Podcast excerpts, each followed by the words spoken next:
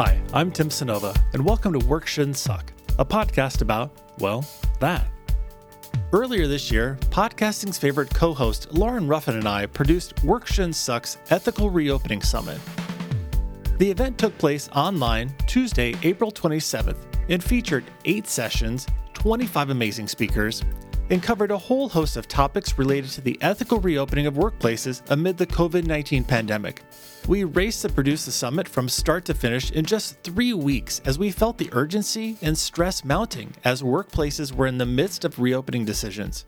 Several months on, we still feel the content is as necessary as ever, so we decided to release each of the sessions in podcast form. In each of the eight sessions, you'll hear the conversations just as the summit attendees did. As a reminder, in late April twenty twenty-one, COVID vaccine distribution was just gaining speed, and we had yet to begin hearing about the Delta variant. From that vantage point in time, it very much looked like by fall twenty twenty-one, things might be settling back into somewhat of a quote-unquote normal routine. As I record this preamble in fall twenty twenty-one, that's not the case. We're now talking about breakthrough infections, booster shots, schools reopening and closing again. Hospital I C Us are packed in states across the U S, and still how to safely gather indoors as temperatures again begin to drop with the change in seasons. In this session, newish to organizational anti-racism work, I have the pleasure of chatting with Ansa Edim, Courtney Harge, and Tiffany Wilhelm about the different ways companies can approach the work towards becoming anti-racist organizations. So let's jump over to the conversation. Hi, and welcome to the session Newish to Organizational Anti-Racism Work, where, where we'll be diving into and discussing different approaches to doing the work in our organizations. I'm Tim Sanova. I'm a white man with short to medium, messy brown hair. I'm wearing blue rectangular glasses. I have sort of salt and pepper, maybe, stubble. I'm wearing a black sweater, zip-up sweater with a blue dress shirt and a blue tie. I'm sitting in front of a wood-paneled wall. And I am really excited about this session, especially coming off the last session. I'm so excited. I'm just excited for today and being able to spend time with, with all of you. A reminder about the Q and A and the chat here. If the chat starts filling up, throw your questions into the Q and A, and then as we're going along, we don't lose them. I'm excited to be joined by three amazing people. Ansa Edim, Vice President of Staff Vice President, Staff Board Chair at Change dot org, Courtney Harge, C E O of Of By For All, and Tiffany Wilhelm, Program Officer of Opportunity Fund. And Courtney, Tiffany, welcome to the summit. Yay, so Thank excited you. to be here. Thank you for having us. I realized we didn't go say what order we'd go in after I, I do that. So, uh, to kick things off, uh, why don't we go around in that order, Ansa, Courtney, and Tiffany. How do you typically introduce yourself and, and your work? And as you think about organizational anti-racism work, what does that look like and mean to you? All right. Hi, everyone. My name is Ansa Edim. Uh, pronouns are she, her. I'm in Washington, D C, and um, I am a Black woman wearing a headscarf with my hair out, uh, white T-shirt, and green overall. I'm in my home office with a blue and white background that I painted in a pandemic project. How do I think about organized, organizational anti-racism work? Really, I'm I'm personally kind of newish to it as well, um, as is Change dot org. And the way I think about it a lot is, is a lot about learning about what equity really means and spending a lot of time kind of parsing the difference between equality and equity. And it's it's been a lot of education to, I, I work in a, a white-led tech company, as Change dot org is generally a white-led tech company. And so it's been a lot of education and a lot of teaching and a lot of learning and a lot of energy put into kind of bringing people up to speed and getting people moving along in their anti-racism journey. I'll pass it to Courtney.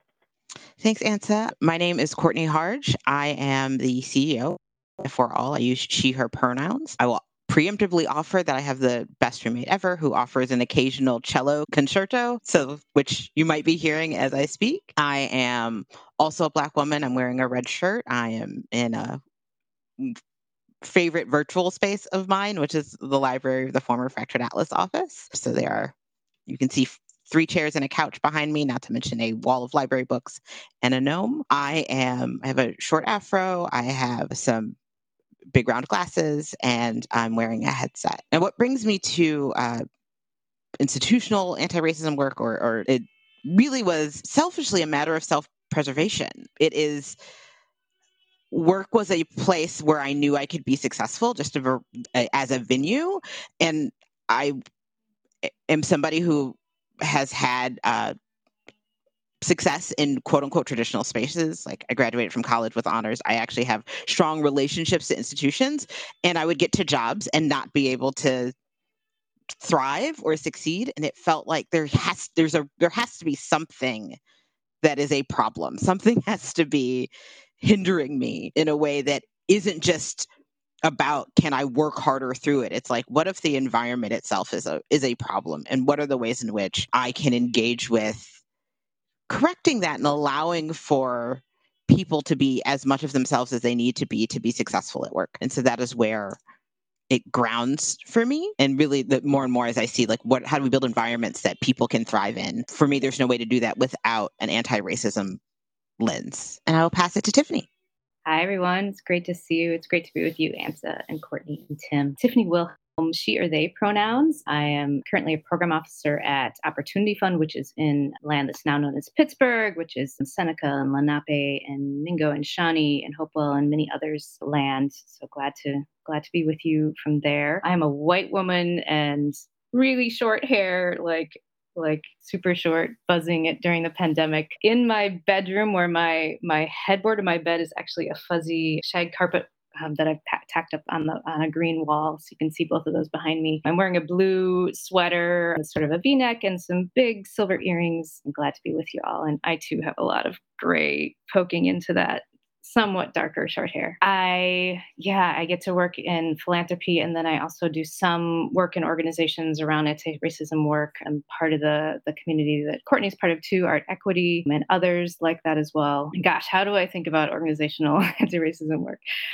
One thing I was thinking about it coming into this, especially that framing of being newish to this, although I'm sure there are folks that are n- not newish to this in this space. So welcome you all, and want you all to put your thoughts in the chat too, um, is just how much more it probably is than anyone expects when they maybe are newish to it. It is, it is full change, personal change, culture change, policy change, institutional change. And that to me is just a fractal It's a fractal of what's happening in the whole society, right? So that's kind of what I think of to start. But I'm really excited to, to talk more to y'all about that. One of the questions that our colleague at Fractured Atlas, Nina Berman, prompted us a couple of months ago that created a podcast and a, and a, and a blog post. Nina's also here, so hello. So I hope I get this right, Nina. No, she said, you know, we talk about the work a lot, you know, doing the work toward becoming an anti-racist, anti-oppressive organization. She said, but what do we mean when we say the work? For for each of you, what, what does that mean when when talk, when people say the work? Either, well, period, or I guess that's a question mark. Yeah, I can jump in here. You know, at, at change dot org, it meant for us uh, what we called the reset, like with a capital R, where we had a period of time after the murder of George Floyd where Black staff at Change, we have a Black affinity group called Change Noir. We're actually a community resource group, an employee resource group. And we came together and said, you know, we've been doing a lot of work around this. We are doing, we're exhausted, we're tired. There aren't very many of us, but at tech organizations in general. And there, because there's so few of us, we were not taking vacations. We were really just exhausted because somebody had to be on call to do the work of being Black at change dot org in this moment. And that was a huge wake-up call to all of us to say that the company needs to do the work of building itself as an anti-racist organization inside and out.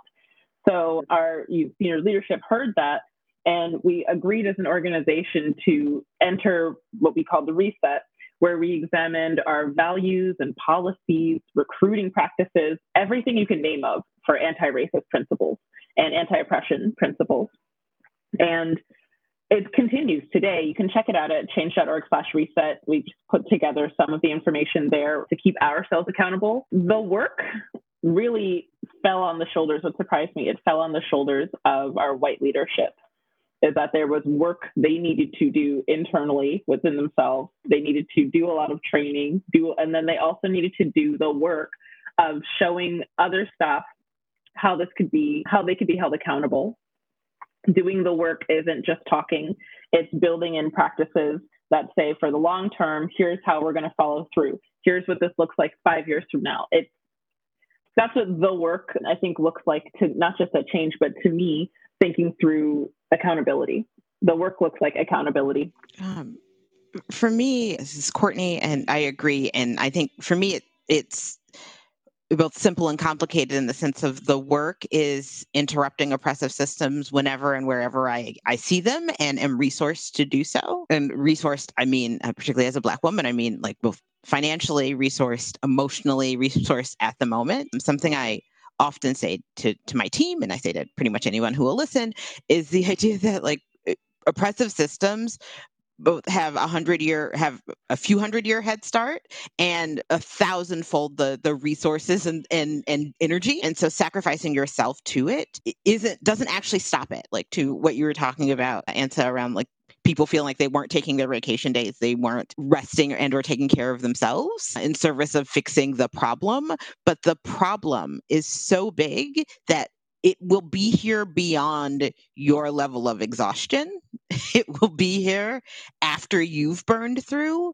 And so for me, the work is doing as much as I can and being really clear about what I cannot do so that I can do something else the next day or the next moment. So I can interrupt it again, because this oppressive systems don't need any more martyrs in service of them. Like they've taken so much of our, our time, our energy, our resources that throwing my well-being and any of our well-being, this isn't just about me, uh, throwing any of our well-being at it, the point, both won't fix the problem and will just sacrifice. So for me, it's doing the work is taking care of myself uh, to, so that I can interrupt more things more often with more efficacy.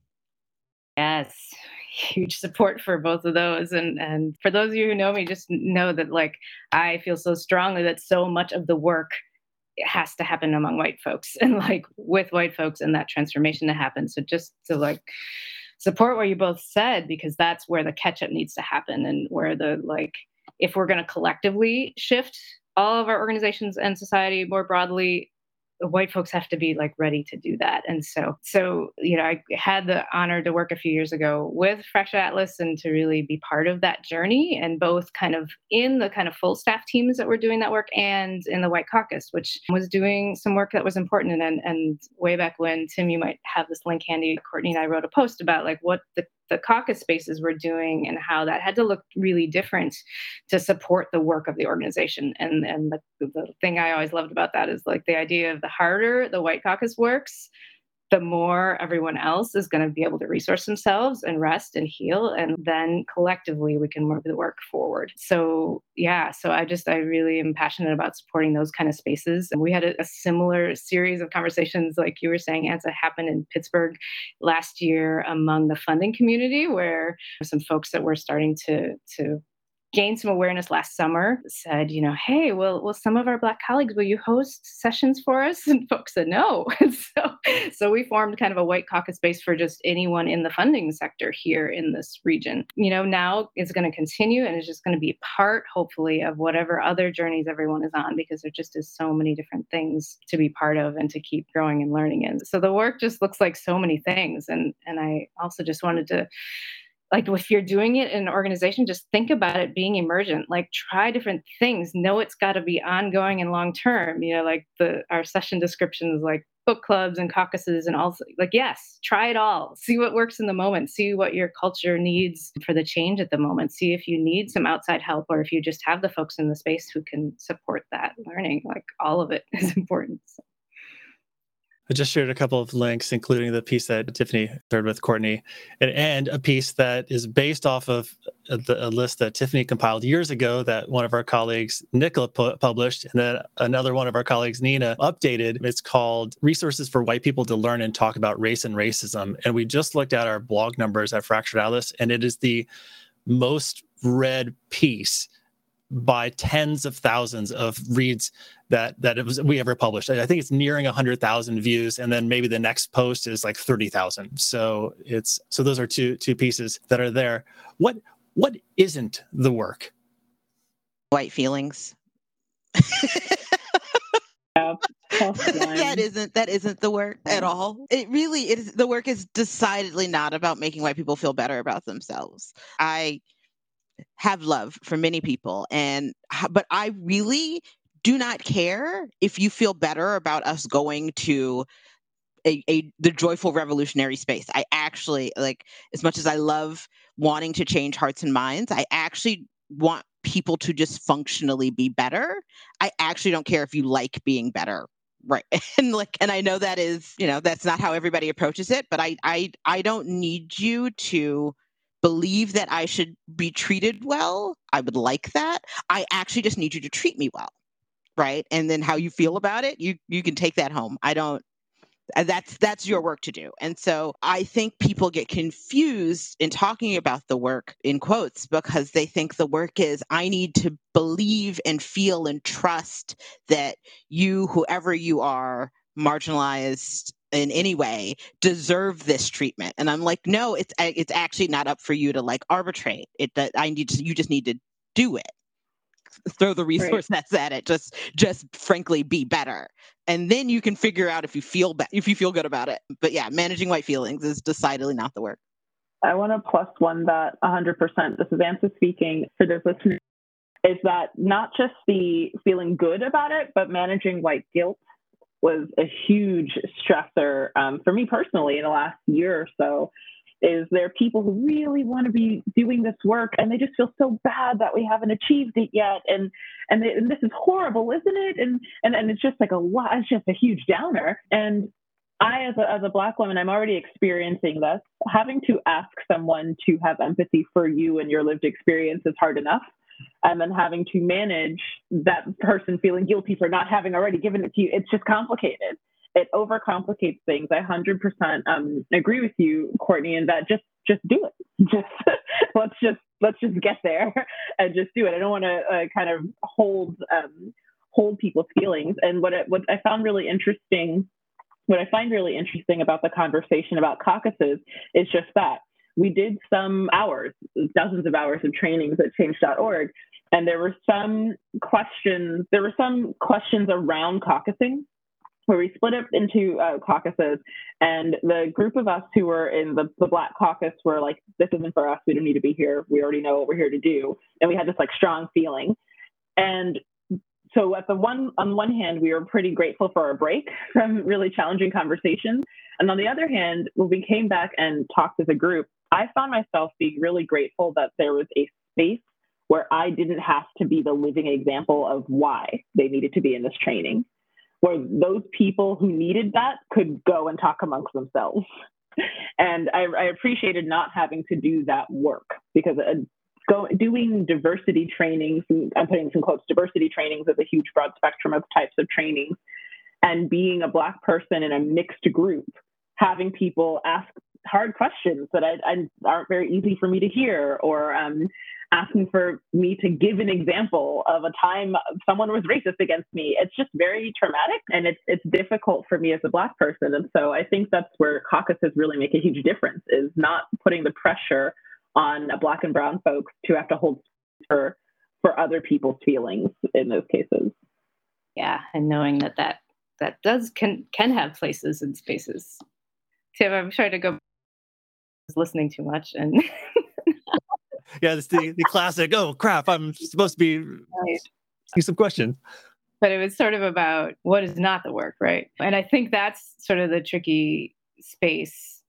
If I think about actually the work that does happen in white caucuses, is just trying to hold all of that, like letting it be a little bit of a process space, but not letting it get stuck there either, because like that can be just ridiculous and hard, and, and not moving us, giving us tools to move through all of that is a lot of, I think, the, the work of white caucus spaces. And the other thing I think about that's not the work either, or it's only part of the work. It's not, it's not, not the work, but like, it's so much more embodied than we often realize. Like we way out of any of this. And so any of the work happening in whatever space it is just has to go so far beyond that intellectualizing part of it, because that just, we will never get anywhere with if that's where we stop, really.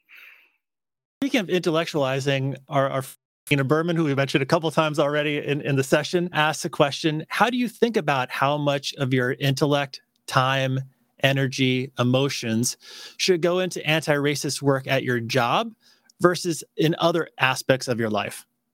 Ooh, I love this question. And I have, my opinion is, frankly, as much or as little as you want and or need. And I, I'm going to rephrase that for P O C and or other marginalized people, white people, as much as you can spare, and then a little extra. And yes, there are ways in which this binary around kind of white people and other is, I don't like the language. I think there are ways in which, as much as I enjoy like B I P O C as an acronym, as an acronym, huh, it it does still center whiteness. However, the history that we are trying to engage is is was is perpetrated and created and connected to whiteness. And so this is a moment where I'm not defining people as white-centered and not white. It is more like, this is a group of people who name themselves this to create harm.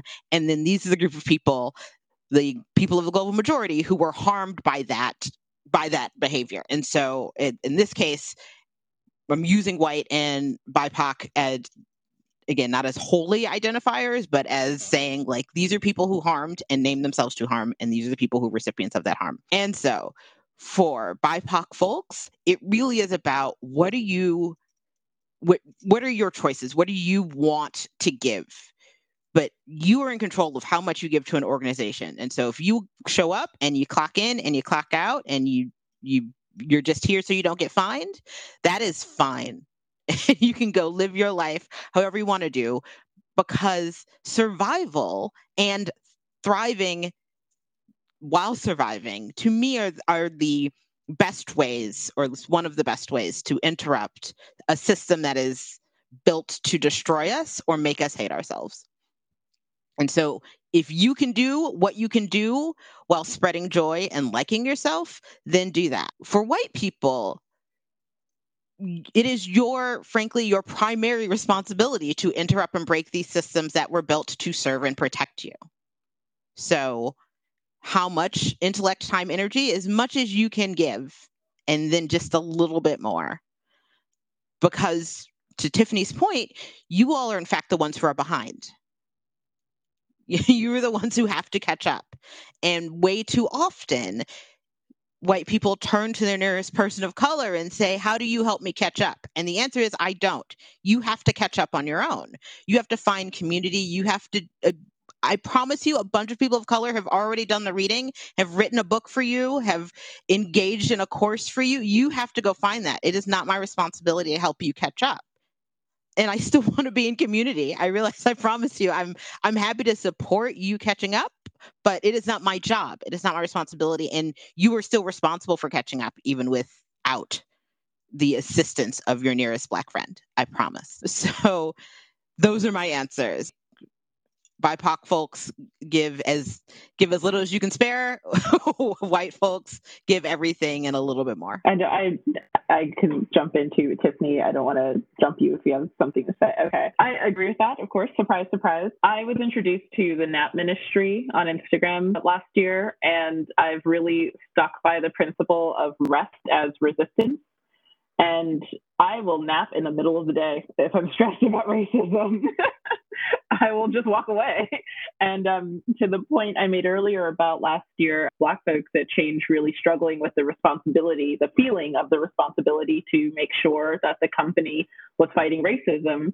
And to Courtney's point, it's not our job. But, you know, there's you still feel this responsibility, because if it's not our job, whose job is it? And, you know, if we don't do anything, then nothing happens. And there's this constant pressure. I started, I decided, to Nina's question, that at work, because it is a part of my job, I am paid to do this work. I, I am a, a staff representative at the executive level. It's the first, that's a, a new role at Change. I'm on the, the C team. I'm in the C-suite.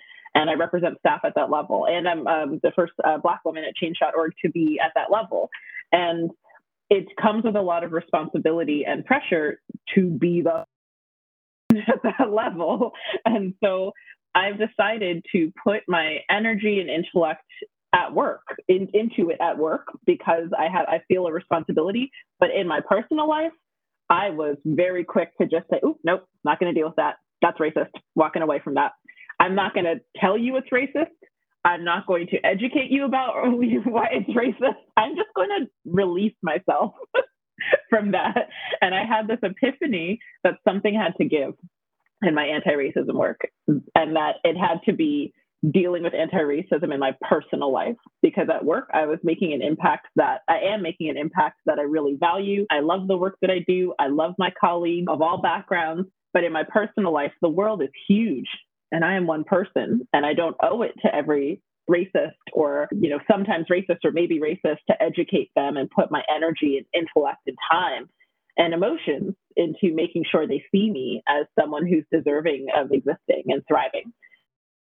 So yeah, in other aspects of my life, I put very little energy, starting very recently, into anti-racist work because it's not my job. And I, I released myself of, of uh, having to educate other people.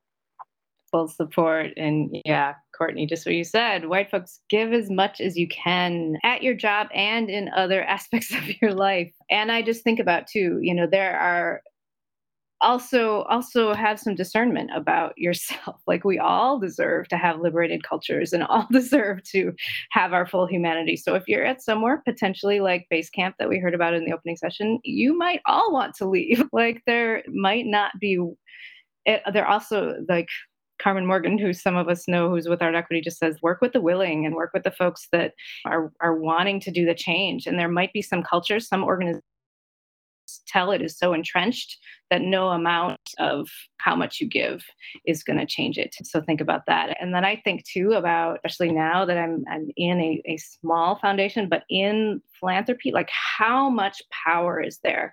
And so how much influence sort of anti-racist principles moving into a space that holds so much power and so much so much complexity, and, and holding that too, holding the weight of knowing where real influence is going to make just ripple effects happen. So all of that. And then to your point too, Nina, I like especially think for white folks, like, this has to, you, you can't just, I hope you're not in any spaces just feeling like this is professional development work, feeling like this is just happening at your job. This, this takes us all, and especially white folks, to transform completely. And so, so do get involved in, I mean, it's everything else in my life that has not been outside of my jobs that has, has informed how I'm showing up. I got involved in showing up for racial justice really early in my journey, all of that sort of just activism work happening in the community. And that's, that's what, what makes it possible to show up in all the ways. So I hope, encourage everyone to do that too. Yes, and when you said, no, I'm not going to do that, reminded me of this thing that Courtney helped create called the Negative Interactions Document Protocol that helped our program staff at Fractured Atlas. Um, and, and we published it so everyone can see if you're being racist and oppressive, someone has the full backing of the organization to just hang up the phone on you or not respond to your email. Courtney, do you want to give a bit of sketch in, into this? And I included the link in the chat so people can actually download it and use it if, if you want. Oh, certainly. It was, for me, it came, it came as a response to staff, particularly P O C staff, feeling like they could not exit conversations where people were misbehaving. And it wasn't because of a directive from in higher ups. It was, in essence, just kind of generally understood that the customer is always right. And if a member or a, a Fractured Atlas kind of patron is calling and misbehaving, it is the program associates or it's the staff member's job to kind of sit through it and reconcile and get them to a kind of a better space, which is a generic general understanding around what quote unquote customer service is supposed to be. And we were having more and more of those, particularly as Fractured Atlas as an org became more vocal about, about being an anti-racist org. Like, people were calling and just saying just, just rude things unnecessarily. And the staff, and I was like, why, why are you still talking to this person? Why are you res- being, why are you taking on the responsibility, actually, to what uh, Ansa was saying? Like, you are holding this responsibility for maintaining this relationship with a person who is in fact, and, and this working relationship with a person who is in fact not doing anything to maintain a good working relationship with you. And you don't have to take that. That should not be the case. And so in talking to people, the concern really was, well, what happens when we hang up with somebody?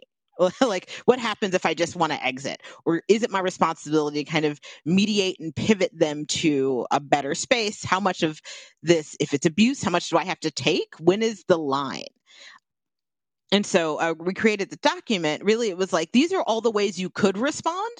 No one response is better, because sometimes you're in for the fight, right? Sometimes you're like, oh, okay, you want to say this.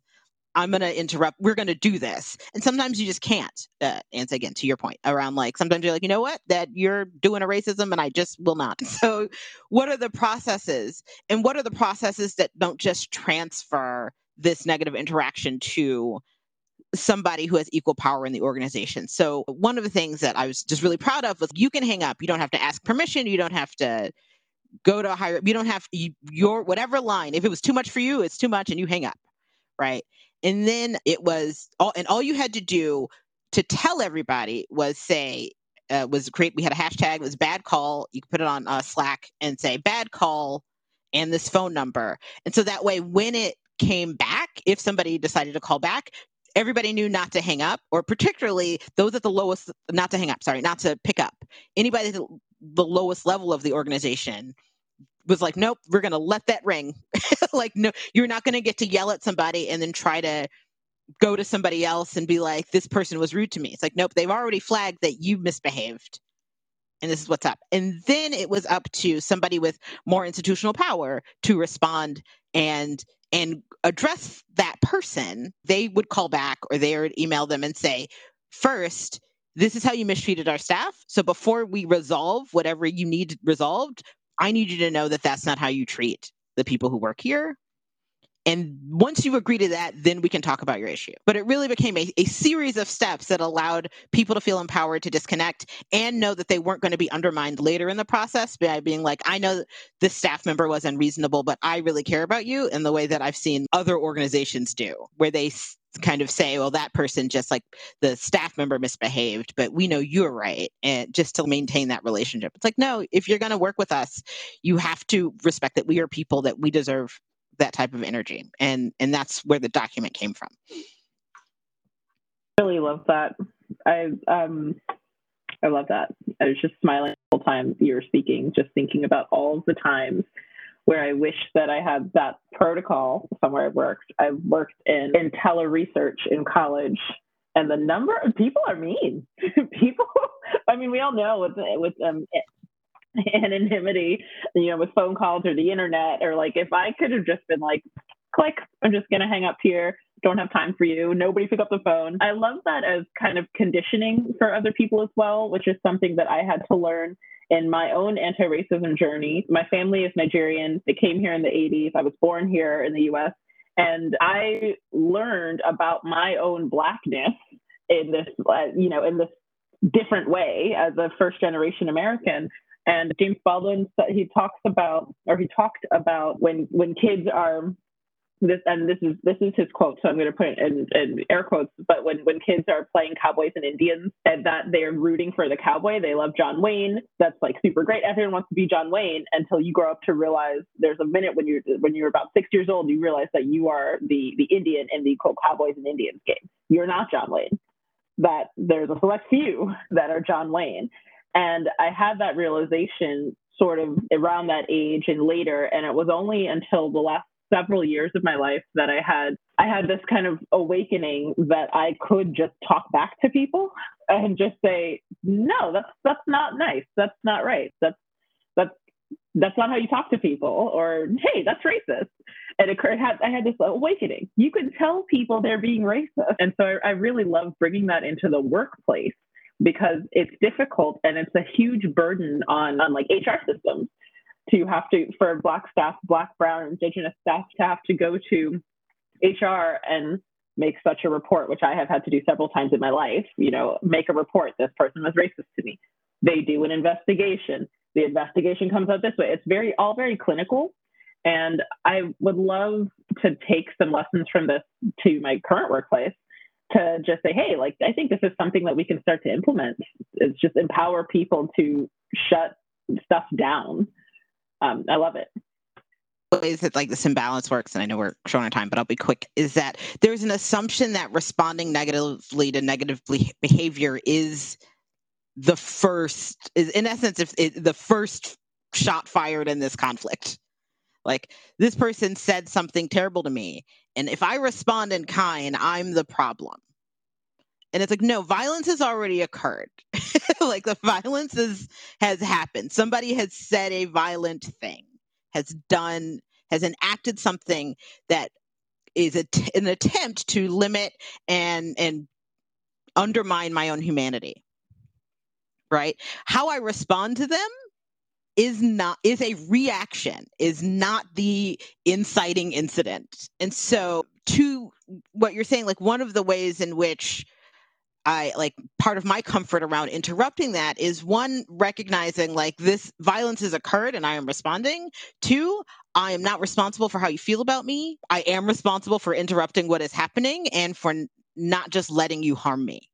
Right. So I'd much rather, if you think I'm angry Black woman or whatever that means, like, okay, that's on you, but this person said something real foul to me and I'm going to respond in a way that names this is what just happened. And that is not a violent act. That is not, I'm not even, it's not even about like meeting violence with violence, but it is like naming violence is not mm-hmm. the same as enacting violence. Just unmuting so you can hear my snaps. Yes, I appreciate it.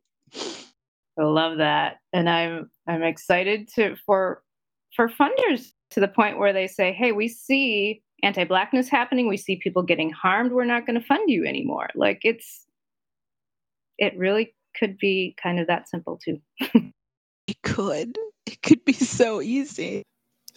So we have about five minutes left in our conversation today. If there's other questions that, that you have, please put them in either the chat or the Q and A. I've been taking a look at them. Maybe let's take a look at the question. I was scrolling up. I saw Sarah posted, I want to learn about, uh, learn how to encourage our workplace to turn apathy and concern into action.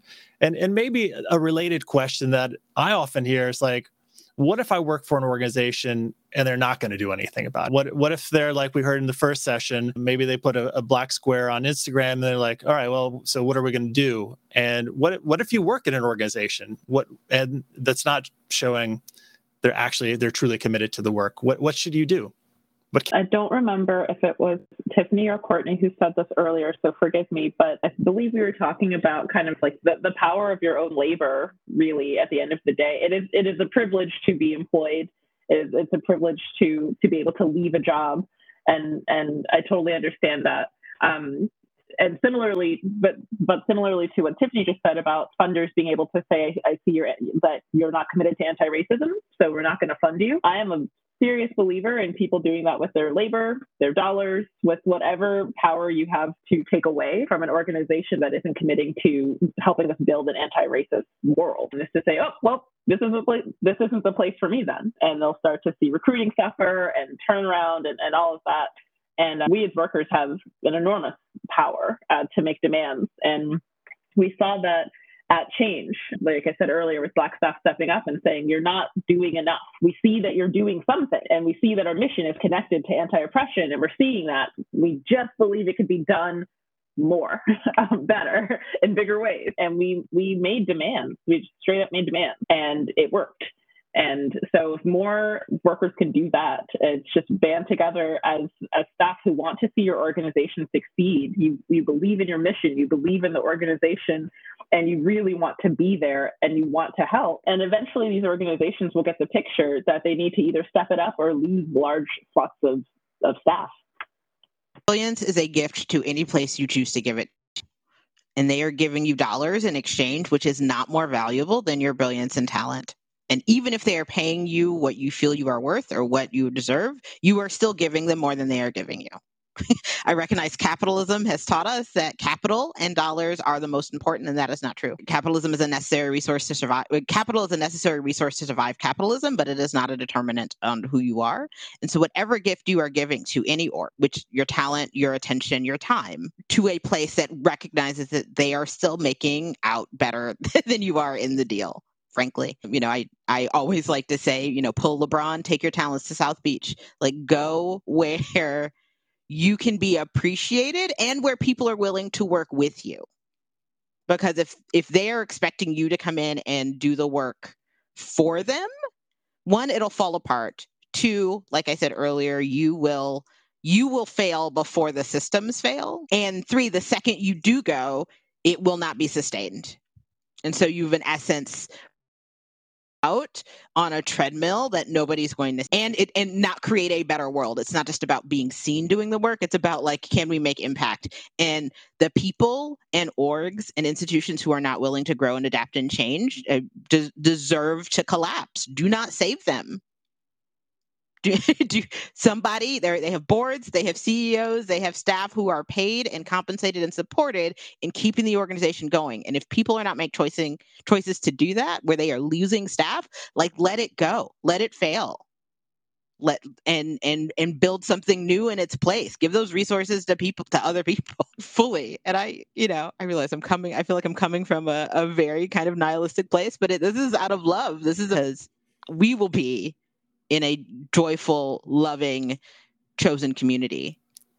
And, and with that, the clock has hit forty-five. God, it's so amazing to be with the three of you today. And and our our, our great participants who have been lively in the chat. Ansa, Courtney, Tiffany, truly, thank you so much for, for sharing your wisdom and your insight and your time with us today. Thank you for, for being at the summit.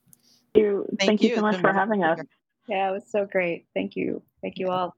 Thank you, everyone, for attending. For sure. Thank you. Thank you so much, everyone. Uh, truly amazing. Take care. Find more about the Ethical Reopening Summit, including speaker bios and session recaps, at work shouldn't suck dot co backslash ethical hyphen reopening hyphen summit hyphen 2021. If you've enjoyed the conversation or are just feeling generous today, please consider writing a review on iTunes so that others who might be interested in the topic can join the fun too. Give it a thumbs up or a five stars or phone a friend, whatever your podcasting platform of choice offers. Until next time, thanks for listening.